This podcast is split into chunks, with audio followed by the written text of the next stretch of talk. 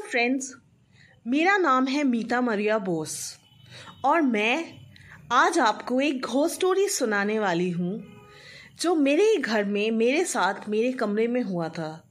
वैसे तो मैं हब हॉपर पे नहीं हूँ। नया पॉडकास्टिंग शुरू किया है मैंने आज से, पर मैं थोड़ी सी नर्वस तो हूँ। पर ठीक है, थोड़े पर थोड़े देर के बाद तो मेरा नर्वसनेस चला जाएगा, मेरा डर चला जाएगा आई होप सो पर आज मैं आपको एक ऐसा घोर स्टोरी सुनाने वाली हूँ, जो मेरे ही साथ मेरे कमरे में हुआ था।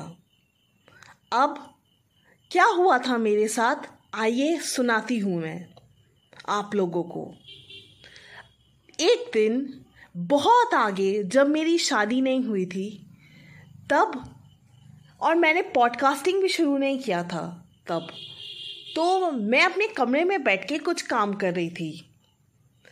तो मैंने जब खिड़की की तरफ़ देखा तो दो आँखें बड़ी बड़ी सफ़ेद सफ़ेद आँखें मेरे तरफ़ देख रही थी।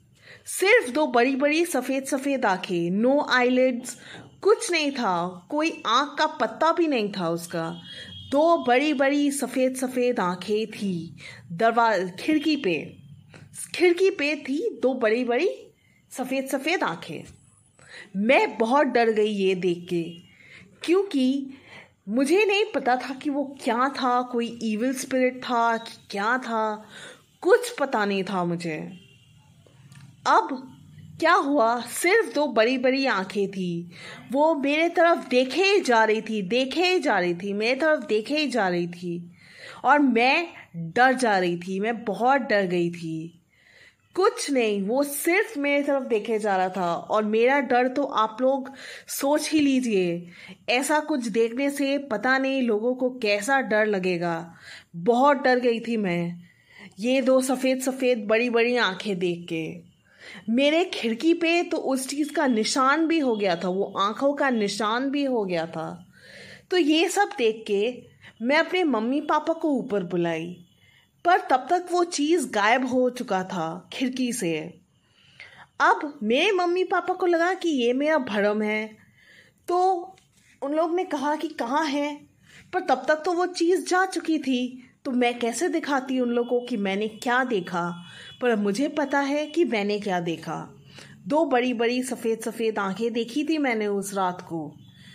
अब वो क्या थी? इविल स्पिरिट थी। या कोई भूत प्रेत था? क्या था वो? मुझे आज तक समझ में नहीं आया।